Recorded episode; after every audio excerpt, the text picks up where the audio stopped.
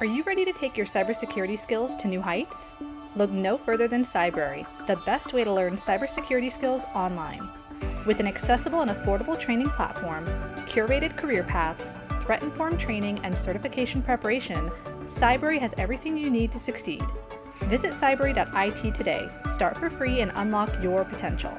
Elevate your cybersecurity journey with Cybrary. Enjoy the podcast and don't forget to subscribe so you don't miss future episodes. Hello, and welcome back to the Cybrary podcast. I have a privilege again today to be joined by none other than Ron Lewis uh, of Patero fame. This is series uh, episode three in a series of episodes where you know Cybrary and Patero are talking about uh, quantum and its impacts on the cybersecurity industry at large. So if you missed the other two episodes, definitely go back and catch those. Uh, we talk a little bit about uh, the chicken little syndrome uh, as it relates to quantum, or I just don't care about quantum in episode one. And then in episode two, we talk a little bit about many of the cues. You know, I, I don't think, Ron, that cybersecurity has enough acronyms. So I really appreciate quantum entering in with a bunch of them that are similar but different and a lot more of them, right? uh, you know, thankfully, Ron helps us lay out some of those things, um, you know, those acronyms and the impact of those things too, as well, post quantum cryptography and, and a number of other uh, Q acronyms. As Ron mentioned, it seems like they're all Q acronyms. Like, why not, right? It's quantum. Um, but I'm excited today to talk about uh, an interesting topic, really at the intersection of cybersecurity, cybersecurity leadership, and how quantum is going to be impacting that. And you know, what we're going to talk about a little bit today is, um, you know, CISOs as the new yes uh, man or woman, as it were, right? So, you know, I think uh, Ron can uh, enumerate this a little bit more, but um, you know, I think the unfortunate reality as the person that's ultimately on the hook uh, for the security of an organization, um, CISOs and security leaders and practitioners even find themselves often in a position of saying no um, to a lot of the things and the objectives and the ways in which business wants to do their work. Right. So it's this funny, uh, funny give and take, push and pull between the CIO that wants to enable business and the CISO that wants to keep the business secure, but often at the cost of unenabling uh, the business to do what they want to do. Um, so, and I'm sure you know Ron will help us understand that quantum helps address some of that. But um, you know, Ron, what are you seeing? You know, help us kind of lay out the baseline of of where you think cybersecurity is at, and cybersecurity leadership in particular of hey, Ron, we want to do this cool thing. It's going to make us X number of revenue. It's going to be great, right? And enter player two. It's, it's, it's funny that you say that because the world is changing, right? And we're seeing a fundamental shift. And, you know, I'll tell you, I think now is a great time to be a security guy. Um, and so here to now, it's always been tough, right? I mean, as a security guy, you're stuck in the middle. You're the you're the gatekeeper that's responsible and you, you and you you said it i mean very very nicely. It's there's this perpetual need to balance usability and safety security. And, and and when i say safety we say security and then in the next breath safety that's because I, i'm i'm always thinking now about the ot critical infrastructure right? And, and so here to now security has always been an encumbrance. We think of it it's like oh you're the you're the security guy right? Oh, you're him. And it reminds me of uh, the, the, the program um, Seinfeld, you know, and it's like Newman, you know, and it's like, and, and you feel like that as a security guy. It's like, oh. and, and I can't tell you the number of phone calls that I would make. And it's, and it's especially hard and tragic, you know, when somebody calls you and goes, Hey, I need you to prove this. You know, and it's like, and then someone in leadership, executive leadership leans in and says, Hey, I really need you to approve this. It's like, but I can't. I mean, we're going to jeopardize the security of our organization. When you start talking about cyber physical integration, it becomes even harder because it's no longer, uh, uh, hey, someone's going to lose their data. It's a, hey, someone's going to lose their life, right? And so, and so, I, but I think a new day is dawning in security where, you know, we get to be the good guys for once, right? And and we're we're looking at these emerging technologies as enabling technologies. And so, and I love the titles, uh, uh, the CISO, the new yes man, right? Man, as a security guy, I love to say yes. It's just hard, you know? Yeah. And, and it's, it's tough too, right? So when, when you're in that position and you're having to, you know, the impact of this is of the most severe, uh, you know, potential loss of human life. And then when you factor in that, yeah, but its impact times probability helps us calculate our risk. And then, oh my gosh, like when, when executive leadership wants to do something and you say, well, yeah, but we can't because something might happen. Well, okay, Ron, security person, help me understand what the probability of that happening is. And that's that's its own sort of rabbit hole. And I, I find that, you know, too right. often we get either pushed aside or it's just a really, really hard job to do, right? Like the mm. impact is potentially astronomical. I don't really know what the probability of it is, but I'm telling you we shouldn't do it. But, but the impact is high. So, so even though the likelihood might be low, the impact is so high. We've got to plan for it, right? And um, and and I remember like a, a childhood story of of the little kid that's trying to keep, you know, the dam from breaking, and so he's sticking his fingers in all the little leaks, right? And and I mean that that's just such an accurate depiction of of a lot of. I mean, so my background, obviously, if you if you've Googled me or, or read anything about me, I'm an AppSec pioneer, right? So application security and and data leaking, I, I always found myself in that position. And um, and and when we talk about the Chicken Little syndrome, I mean, that's the knee jerk response. The sky is falling. you know, there's a there's a flaw and, and I love that. So I go back to, you know, as we start talking about things that quantum can do, you know, we often talk about quantum as a threat. But I love that today we're going to talk about quantum as a good thing, not as a bad thing, you know, and so I love that. I, I think a lot. So uh, I, I, I don't know. I, I, was thinking about buying a Tesla. And if not a Tesla, uh, you know, an electric vehicle, because it's kind of all the rage now. Um, and, uh, and it's funny because it it, it it it brings about a lot of thoughts about security. You know, we, we think about things like uh, removable storage and you know USB drives. I don't know if so. When you think about man, what can happen if I stick this USB drive in in an unknown USB port? I saw a report um, that said uh, general hygiene practices for mobile devices. You know, don't don't plug your phone into a public charger but we're going to take this like you know 50 60 70 100000 dollar automobile and what are we going to do we're going to plug it into a public charger and we're going to hope that the only thing that happens is my battery gets charged on my car right and so there's some security issues there that really have me thinking um, and then you know and and, and uh, security guys are looking at the whole ev charging what kind of attack vectors does that open up uh, for malfeasant, you know, bad actors? You know, can can I poison a car and have a, a, a an impact on the critical infrastructure? You know, the the the power grid, mm-hmm. and you know, and what about self-inflicted denials of service when a whole bunch of people suddenly are plugging in cars into these chargers? And yeah, I know. I mean, the electrical engineers will tell you, I'm a cyber engineer you know, the electrical engineers will tell you, we got this, we got it covered, but the potential for a catastrophic event is pretty high, right?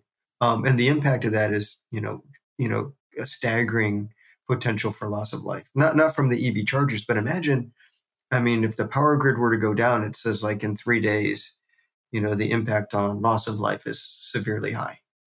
So but anyway. Yeah, most definitely. I wonder, um, you know, we talked a little bit about critical infrastructure and some of those things. And I, I know it, it help me understand and, and, let's let's talk a little bit about um, you know, particularly in these manufacturings, the ICS, critical infrastructure, like can the CISO just say no? Like, no, we're not gonna we're not gonna hook all this stuff up oh, to the internet man. because that's how it's that's how we secure it. No, we're not gonna be transmitting this data across the web. No, we're not like they can mm. just say no and it's i mean it's critical infrastructure right ron so you'd think they would simply be able to just say no but we both know that we, doesn't we need, hold up so you know why does that break something, something we need to do is set up support groups for CISOs right especially after the uber you know uh, mr sullivan was you know convicted for whatever but you know so CISOs are, are dealing from shell shock. You know i can't tell you the number of times i get pulled into a meeting where you know the the cto comes in and goes hey guys i had this great idea. We're going to implement digital twinning. And and the cio goes oh that's fantastic because we've got this business process improvement uh, initiatives that you know we can apply these emerging technologies like ai and we can we can do what if analysis and you know, and, and then, you know, alphabet soup, like kind of like all the cues. And then the CISO is sitting there going, wait, you know, how, how, are you going to get the data? And, and, and I see this a lot where, where um, more, more often than not, and it's kind of scary to me is, you know, we see environments where the CISO caved and said yes. And then I think about, you know, um, the manufacturing plants, you, you it's kind of horrifying. And, and, so the news doesn't report it a whole lot, but the, the number of, of uh, manufacturing environments that have been compromised because the CISO said, let's go ahead and collapse Purdue and let's just put in a firewall. It's not that hard. We can get the data out. We don't need all these layers of segmentation. We'll just put in a single firewall. It'll be great.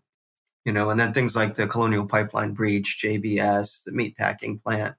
And look at look at Colonial, the Colonial Pipeline ransomware and JBS ransomware attacks and the impact on two two critical things, right? Um, what amazed me and what what was you know horrifying at the same time. So amazingly horrifying, if that's a thing. Um, the Colonial Pipeline on the on the southeast, right? I mean, the impact uh, to the consumer was amazing. I mean, amazing. And then the JBS meatpacking plant affected our, our global food supply.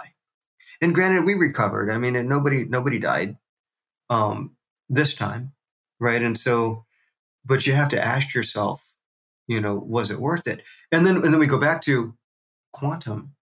So why would you just put in a firewall when, when you can actually put in the right technologies now? And so, and that brings up the other point, right? So CISOs tend to, and, and I say that we have to have a support group for CISOs and security guys because, you know, you, you, you do the right thing and you say no to the bad idea, but then it comes back to, but we've already invested in this. We've invested n number of millions of dollars because it was the right thing to do, and we're you know we're trying to show value to our shareholders and and yeah that's fantastic but but the poor ciso is trying to figure out how do i make that work? And so sometimes and that gets us to the second answer which is not no or an emphatic no. It's a yes but you know okay i'm going to tell you yes that way you don't fight with me and i'm going to tell you okay yes but here are the conditions. And then everybody leaves the, the, the meeting happy until the implementers go wait I can't I can't do anything with all of these conditions. You might as well have just said no. And the CISO staff goes, ah, you got me, you know. Yeah, and it is interesting too, right? So from a critical infrastructure, and you mentioned two really recent relevant uh, uh, mentions one affecting our food supply, one other affecting our energy supply, and there are any number of other critical infrastructure sectors that can be impacted by these things. But it is, I think, really interesting to me as well when some of the work that those teams are wanting to do to get telemetry, to have better integrated systems, is in the name of safety in and of itself, right? So when you've got this huge infrastructure of pipelines that you have to manage and maintain, you probably want to know when a valve or a pressure regulator is not working the way that it needs to so that you can do something about it. And it's out in the middle of nowhere. So I've got to go in and plug in this really simple firewall that has a little 5G card in it and it's going to be totally fine. But right, so it's tough, right? They need that telemetry to do the job of keeping us all safe because nobody wants the pipeline to blow up right next to their house. But then it's like, so okay, but how do we do it? Right? How do we how do we accomplish this? Right? And so it's funny, you know, the the the the number one statement or the number one need that I hear from CISOs, especially in the manufacturing arena, critical infrastructure, it's the same. I mean, we sh- we should write a song. It's like I need insight and visibility insight and visibility. That's that's what I need. And it's it's in, you know discussion after discussion after discussion, and, and and and it's to the point to where I walk into a meeting and the CISO goes, "You know what I need?" And I go, "Insight and visibility." And then there's this like dramatic pause. Yes. Yeah, we totally should. There's totally should be a YouTube video riff on, on that. Uh, that would be a great song to put into the space, um, without a doubt. So, so great. We've got these systems that we need. Let's say we've got a, a chemical processing plant that processes chlorine or ammonia. Obviously, you need all the telemetry from all the systems that are there. And is it accurate to say, generally, in your opinion, that a lot of those systems, some of the concern now is that we want to be able to monitor them remotely. So, where they're hooking them up to the public internet in one way or another so that we get the telemetry that we need from them, which introduces a whole new network attack vector into all of them. But again, we need that information to keep everybody safe. But the technologies weren't really built for that. They were never intended for that security wasn't really a consideration because they were never really designed to be connected to the network, the public network in the first place. Yeah, well, I mean, security is generally tends to be an afterthought. I mean, we it's a mistake. I mean, Bob Metcalfe when he designed Ethernet, it was all about data sharing, right? Connecting a bunch of things together, and security was like, we're trying to share. Why, why do we need security? and then we built a whole eco, global ecosystem on something that wasn't secure, and then we tried to wrap it in security, right? And, and so that it's inherently flawed. And so the manufacturing environments were all about, you know, industrial evolution and, and automation. And so, and so, uh, you know, Purdue and the Purdue model coming out of Purdue University. Thank you very much, 1972. Um, I, I, think it was 72. I could be wrong on that, but but it was in the in the in the early 70s, and and the idea was let's let's put in some safeguards Mm-hmm. You know, we've we've got sensors that are that are collecting data that are directly affecting the line and the equipment on the line. And then let let's put in something that that can monitor the line. And then we we also have all of the stuff that's collecting data from a factory perspective. And that was about as far as we got. Right. And so and it's like, hmm, well, we want to make sure that, you know, dude, I, I love the I Love Lucy show. If you ever seen the show where her and um, her best friend, and the name escapes me now. I'm, Ethel.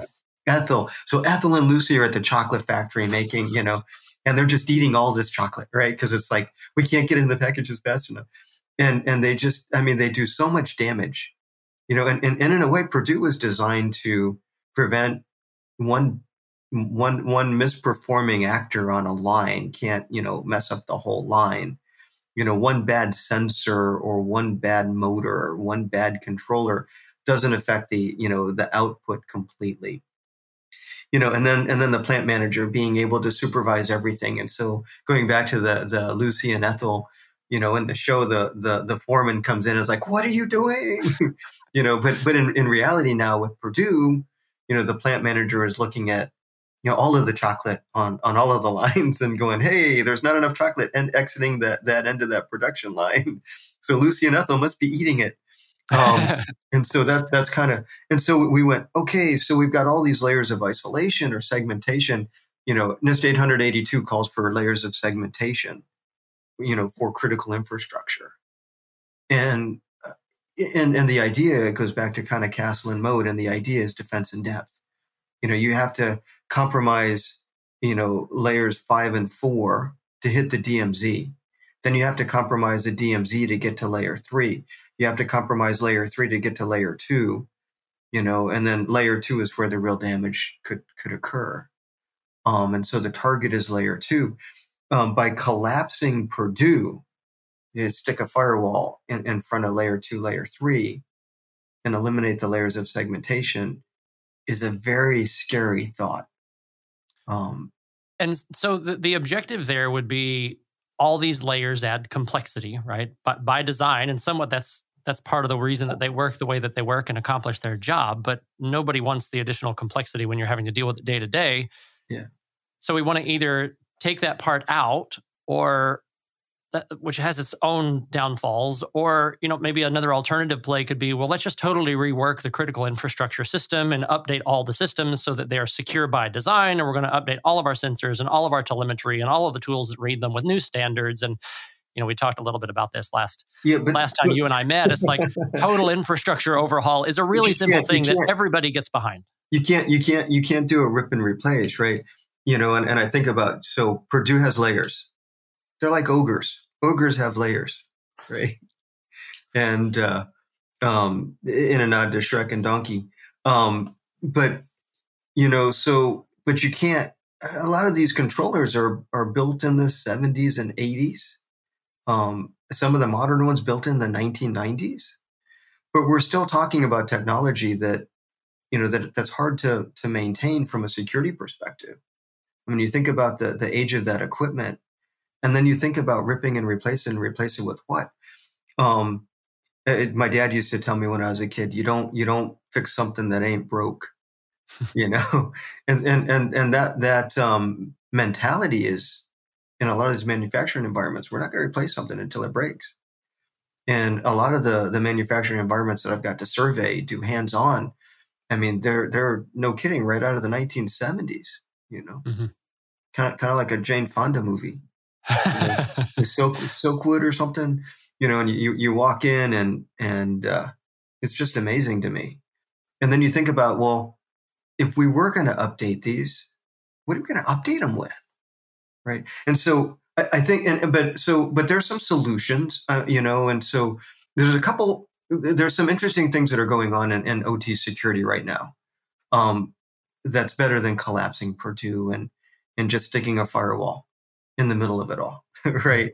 Um, so, so there's a group there that are that, that's doing some amazing work in, in the idea of a hybrid Purdue, and and I say hybrid Purdue, and that can mean a lot of things to a lot of different people. But the idea is you still keep you know layer zero separate seg- segmented out, layer one segmented out, layer two segmented out, layer three, etc. And then, but instead of having this stack design like like Legos that are you know built up on top of each other, um, they use a hub and spoke design and at the very center of, of this um, design, this distributed design, uh, is this uh, a data movement plane. And so each one of these layers uh, can communicate with the other layers. You know, so layer zero can talk to layer one, but it goes through this hybrid, you know, data collection layer, if you will, the, the juicy center. Um, and so everything flows into that juicy center. So zero to one goes through the through the, the center of the, the hybrid Purdue, um, and data can flow in from layer five. Uh, and then the, the center makes the decision whether or not that data is allowed to flow uh, to the lower level, lo- lower layers of the Purdue model. Um, and so, and that that's a fantastic idea. Um, but it falls into the yes, but you know, it's a great idea, but you know, there's some concerns there, right? You you have a single point of failure of all your controls and a single point of attack that's reachable from the outside world through layer five, right? So you only have to you compromise one layer, um, and and so the idea that things are segmented out and that you've got rules, um, you know, but can that be tampered with? Uh, is that ripe for a distributed denial of service attack? How, how can you impact that critical infrastructure environment? So I think I think that's an area that shows great promise and just amazed at what the guys that are working on hybrid Purdue are coming up with. And so, so great first start. Uh, you know, maybe nest that a little bit, and then and then going back to, I mean, that that might be a really good place where you could put something in like PQC, um, and then use uh, you know quantum as an enabling technology, uh, where the communication is only allowed through known entities uh, through an encrypted, heavily encrypted communication, fortified communication, using something like post quantum cryptography. Mm-hmm. And then not using the post quantum cryptography as a uh, transmission data uh, data in motion protection, but as a, a, mutual authentication broker, right? And so, you know, the the, the key management, you know, mm-hmm. being used to uh, uh, establish identity in a non-disputable fashion. And so I think that might be a good addition to that hybrid Purdue. I see another another um, then there's another application and that's zero trust. Um, and, and I see great potential for uh, extending uh, layer two, layer three of the Purdue model using ZTNA. And essentially, what you're doing is you're joining uh, a protected external resource to a, a logical extension of layer two or a logical extension of layer three, not both, right? Because you still want to have those layers of segmentation in there. And so a lot of progress being made with zero trust network access um, and some really good vendors out there. Um, from a ZTNA perspective, Netskope is fantastic, um, you know, from that perspective. And, and they're making phenomenal strides. Um, but when you start talking about stuff like that, you know, so critical infrastructure, um, you wouldn't use the hybrid Purdue if you're, I see a lot of edge implementation and I think that's fantastic. Right. And so using, using a, uh, an edge uh, architecture, near edge, to provide mm-hmm. low latency uh, data collection. You know, so near real time, ultra near real time, um, and then using something like ZTNA uh, to move the data into an analytics environment is probably not a bad solution, and and, and seeing some some uh, some good progress being made in industry there. Circling um, back to your initial comment about that, using you know post quantum cryptography or PQC, that's interesting, and, and make sure I'm aligned here and understanding, in that um, using PQC to basically handle identity management reduces the overhead and the load of trying to transmit that level of information over the existing infrastructure, right? So we do it as the initial are you a known quantity? do I trust you? Yes, I do. Let's fall back to trusted channel, but that's not necessarily quantum enabled because we've handled that identity negotiation at the quantum level. So we've we've leveraged some of the benefits of quantum technologies yeah. in the lowest impact way possible. And then once we've done that, we're going to fall back. It's the same way we do yeah. asynchronous and synchronous key negotiation, right? We do async yeah. up front because it's easier to do, but it's slow and time consuming. And we're going to fall back to a synchronous key post that. But you know, well, we're going to get flamed, right? I mean, so you know, there's going to be ho- hopefully millions of of guys who watch this, and they're going to go, "Will Ron, that's crap. That's not going to work." Layer two is all PLCs. How on earth? I mean, we can't do identity management at layer two now because the the the uh, limitations of of compute complexity uh, complexity on the PLCs, right? And so I, I do a lot of work with um, with PLCs and, and labs and, and whatnot, a lot of design stuff. And, and so, yes, that is 100% a challenge. And so, but it, but it's, but it doesn't eliminate all post quantum, right? So there are solutions out there in the post quantum in the PQC world that are designed to run on PLCs, just not, not, not, um, not mainstream, you know, today. So there's, there's a lot of PQC solutions that are emerging in the market but one of the things that they tend to share is um, they're pretty heavy, and and you know that type of solution won't won't work in PLC. Uh, you know, and then there's there's a lot of solutions today that are trying to do identity management for PLCs, and they struggle, you know, under even just TLS type, you know, any any type of asymmetric. So, and, and you would have to have an asymmetric solution in order to use your your encryption as a as a, a, means of identity management. But as we start talking about identity being the new perimeter, you know, and, and that's kind of one of the tenets of zero trust, then you need to establish a solution that can actually do that on a PLC. Layer layer three is not as complicated because you do have workstations in there that that have the capability and that can act as like a like a gateway to layer three. Um, but it becomes uh, uh, pretty problematic when we start talking about layer two. But there are solutions out there, and you know, shameless plug. Patero is one of those that's designed to be ultra ultra lightweight. But I don't want to go too far into that. So. Yeah, and so you mentioned ZTNA, zero trust network architectures, zero trust generally. Like I, I, thought that was just something we buy from a provider because they say they provide us zero trust. Um, so very interesting, interesting thought. Um, so, so Clearly, a little bit of sarcasm on my part, right? I think uh, uh, many of the viewers uh, have been to plenty cybersecurity conferences or seen plenty of marketing materials that that espouse that zero trust is a feature that you buy from a, a particular provider. And, well, and, and there's some, you know, and, and I'll tell you that there's some challenges with with a lot of the zero trust implementations that I've seen as a security practitioner. You know, some of the zero trust solutions I have zero trust in, so they're aptly named, right? um, but I mean, so you know, from a ZTNA perspective, the way that works is you have a trust broker that acts as, you know, a a um, a, a, mutual authenticator.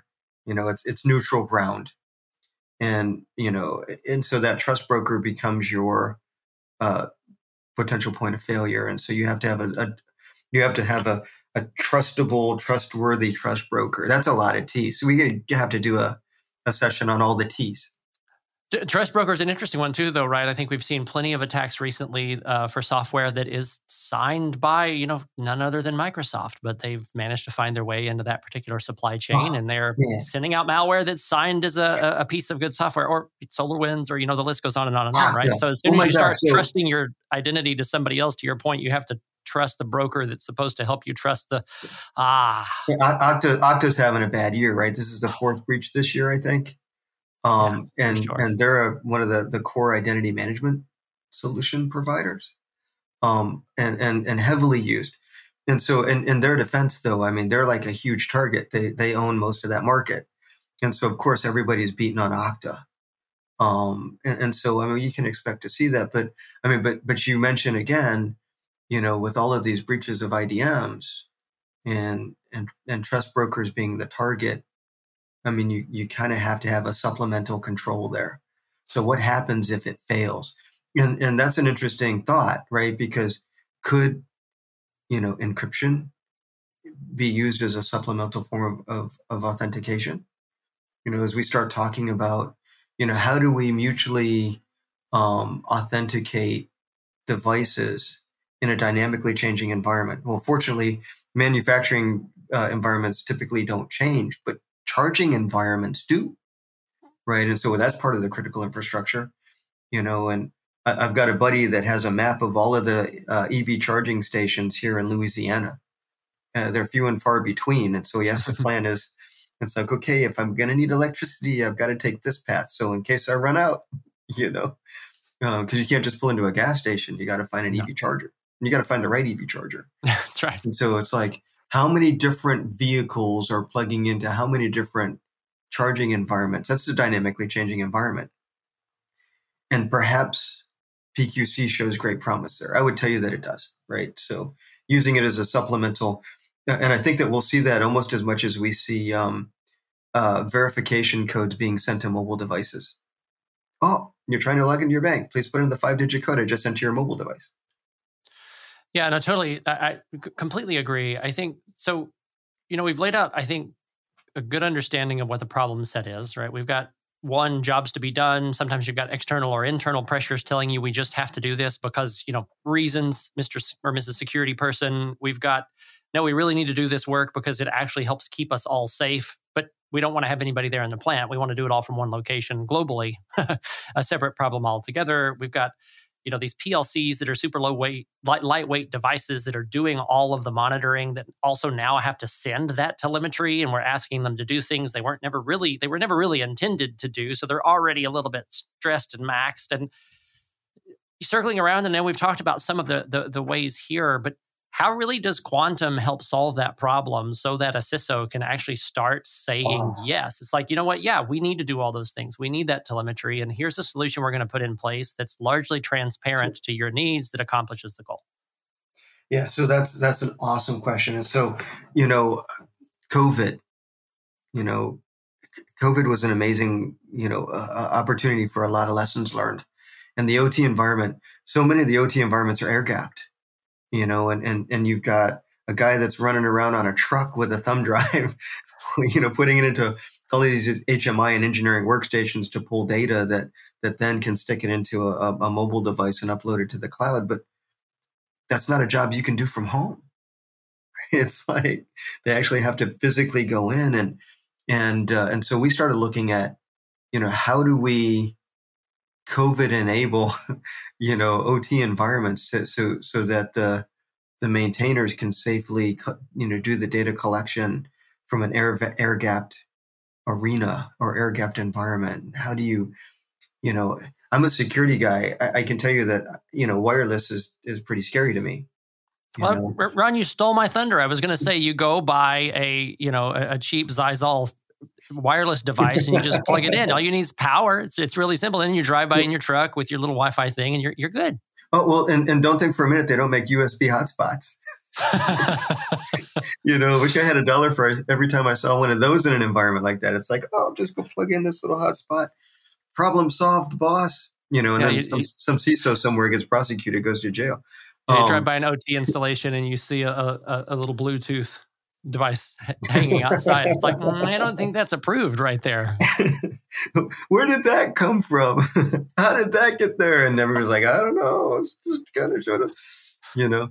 Um, and so that, that's a that's a good place. So I mentioned ZTNA being able to extend, you know, layer two safely, and then you know only only um, uh, participants that can communicate over a PQC encrypted channel and then using uh, PQC as a means of, uh, protecting not the communication, but it's it's it's kind of like how uh, you know it's like the code breakers, right? We we used um, Navajo uh, in in the war, and and you know you had to speak Navajo. if you didn't speak Navajo, you couldn't break the code. That was that was our plan, and um, so kind of neat. And so using PQC like that to logically extend layer two, um, and again at, at risk of being flamed, yes, that's that's not for the faint of heart. You have to have the right solution for that, and you either use ZTNA or PQC, um, and you can enable uh, that communication. But using PQC is uh, uh, authenticating the the participants in the communication. Someone that isn't that doesn't hold a PQC key, and then if you can dynamically rotate those keys, you know, over a, a very short period of time, doing some some sort of key rotation, then your your environment becomes very very difficult uh, to to expose exploit, and so it allows you to get the telemetry that you need, do it over a dare I say wireless, not SISO, right? not a USB, you know, um, but but a, a, properly architected solution using PQC or D, ZTNA, uh, extending logically you know, a logical extension of layer two, a logical extension of layer three, so that you're collecting the data, but but also not putting layer two and layer three together into the same pool of you know communication pool. Boy, that was a lot of words. and only a few few acronyms, right? But I think we've covered and decomposed them all. Um, you know, are there other ways that you see, um, you know, uh, customers or leaders thinking about how quantum can help them solve some of these problems, uh, in, in, addition to the ones that we've already talked about? So yes, um, so there's there's a lot of folks that are looking forward to quantum, you know, compute capability uh, from a data analytics perspective, and so the the CIOs are getting excited about you know all of the ways that we can leverage AI over quantum um, in, in, order to glean insights that that you know that we miss as humans. We've got all of this data and we we can't necessarily correlate it all. And there's there's hidden relationships that quantum can identify very quickly mm-hmm. um, in quantum time, right? You know, actually, it would be quantum polynomial time, right? Um, on, uh, but but in any case, you know, and so there there's there's those of us that are looking forward to that. Um, and then from it's a, a little bit of the answer to uh, uh, steal now, decrypt later, but on the positive side of things, right? It's like let's get all of this, and then we're we're just waiting to see what some of you know uh, quantum computing then, can do to help us make sense of all of that that big you know and, and disparate I, data. You know, and, and I heard, and I, I don't know much about it, but I heard that there's some researchers that are working at leveraging quantum to to actually create homomorphic encryption a completely different take on quantum encryption, right? Um, which would be phenomenal because there's challenges with with uh, compute uh, in, in, order to actually do hom- uh, homomorphic encryption. Uh, you know, and, and, it's funny because the leader in homomorphic encryption is Intel, right? So, so they've they, they've uh, they're doing amazing things there.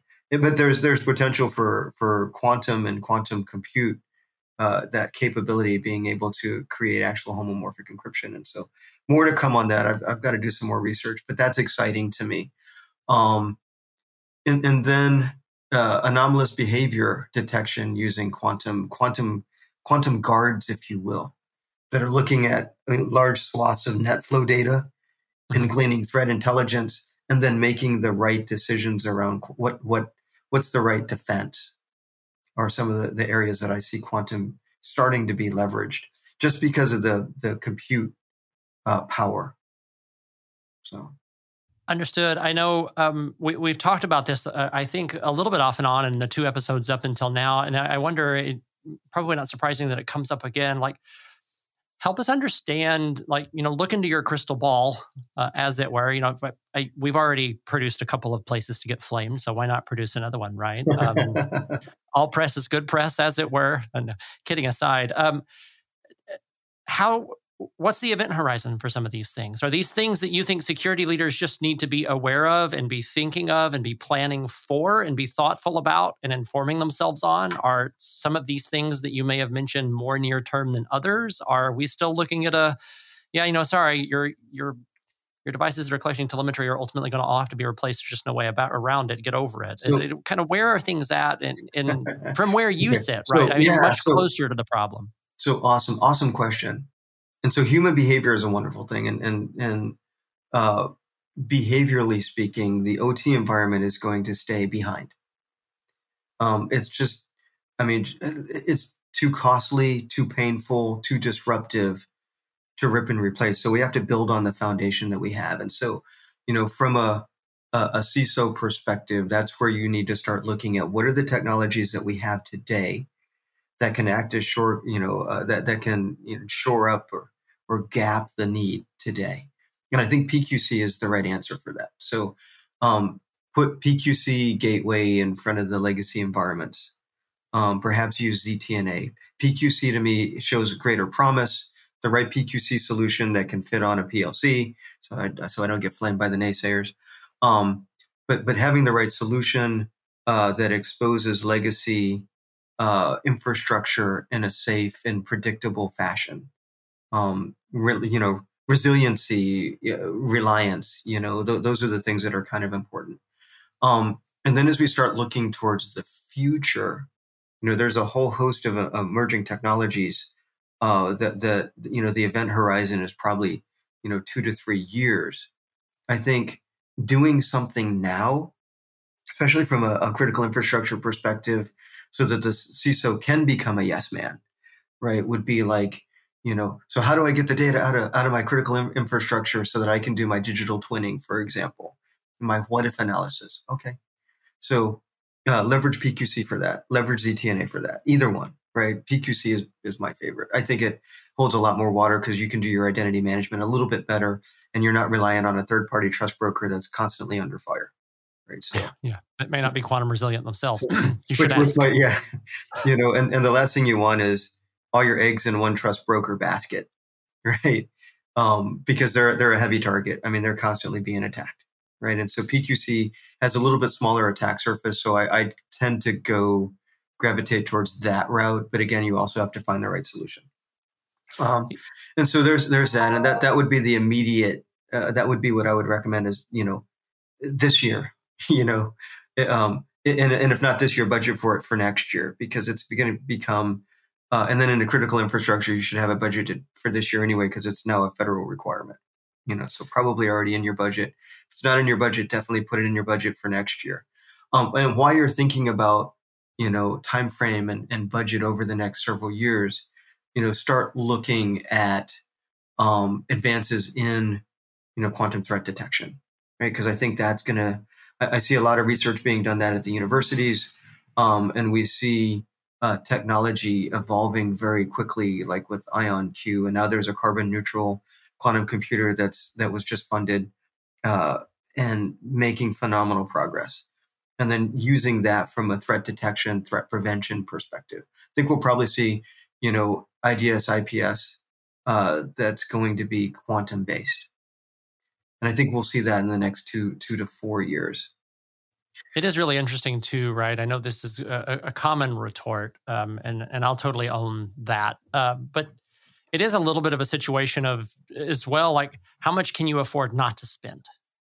How much can you afford not to plan? Because I, there, there is absolutely a, a business tipping point where um, you didn't want to spend X dollars on some of these quantum enabled solutions or quantum resilient solutions. But because you didn't, you had XYZ outages that had these impacts. And at which there's always, we're chasing the tipping point of, you know, how much do I spend today for something that I think might happen tomorrow? But when security leaders get that wrong, the cost to, again, our food system, our right. electrical and, and grid, that's, that's our, because, it's very, very high.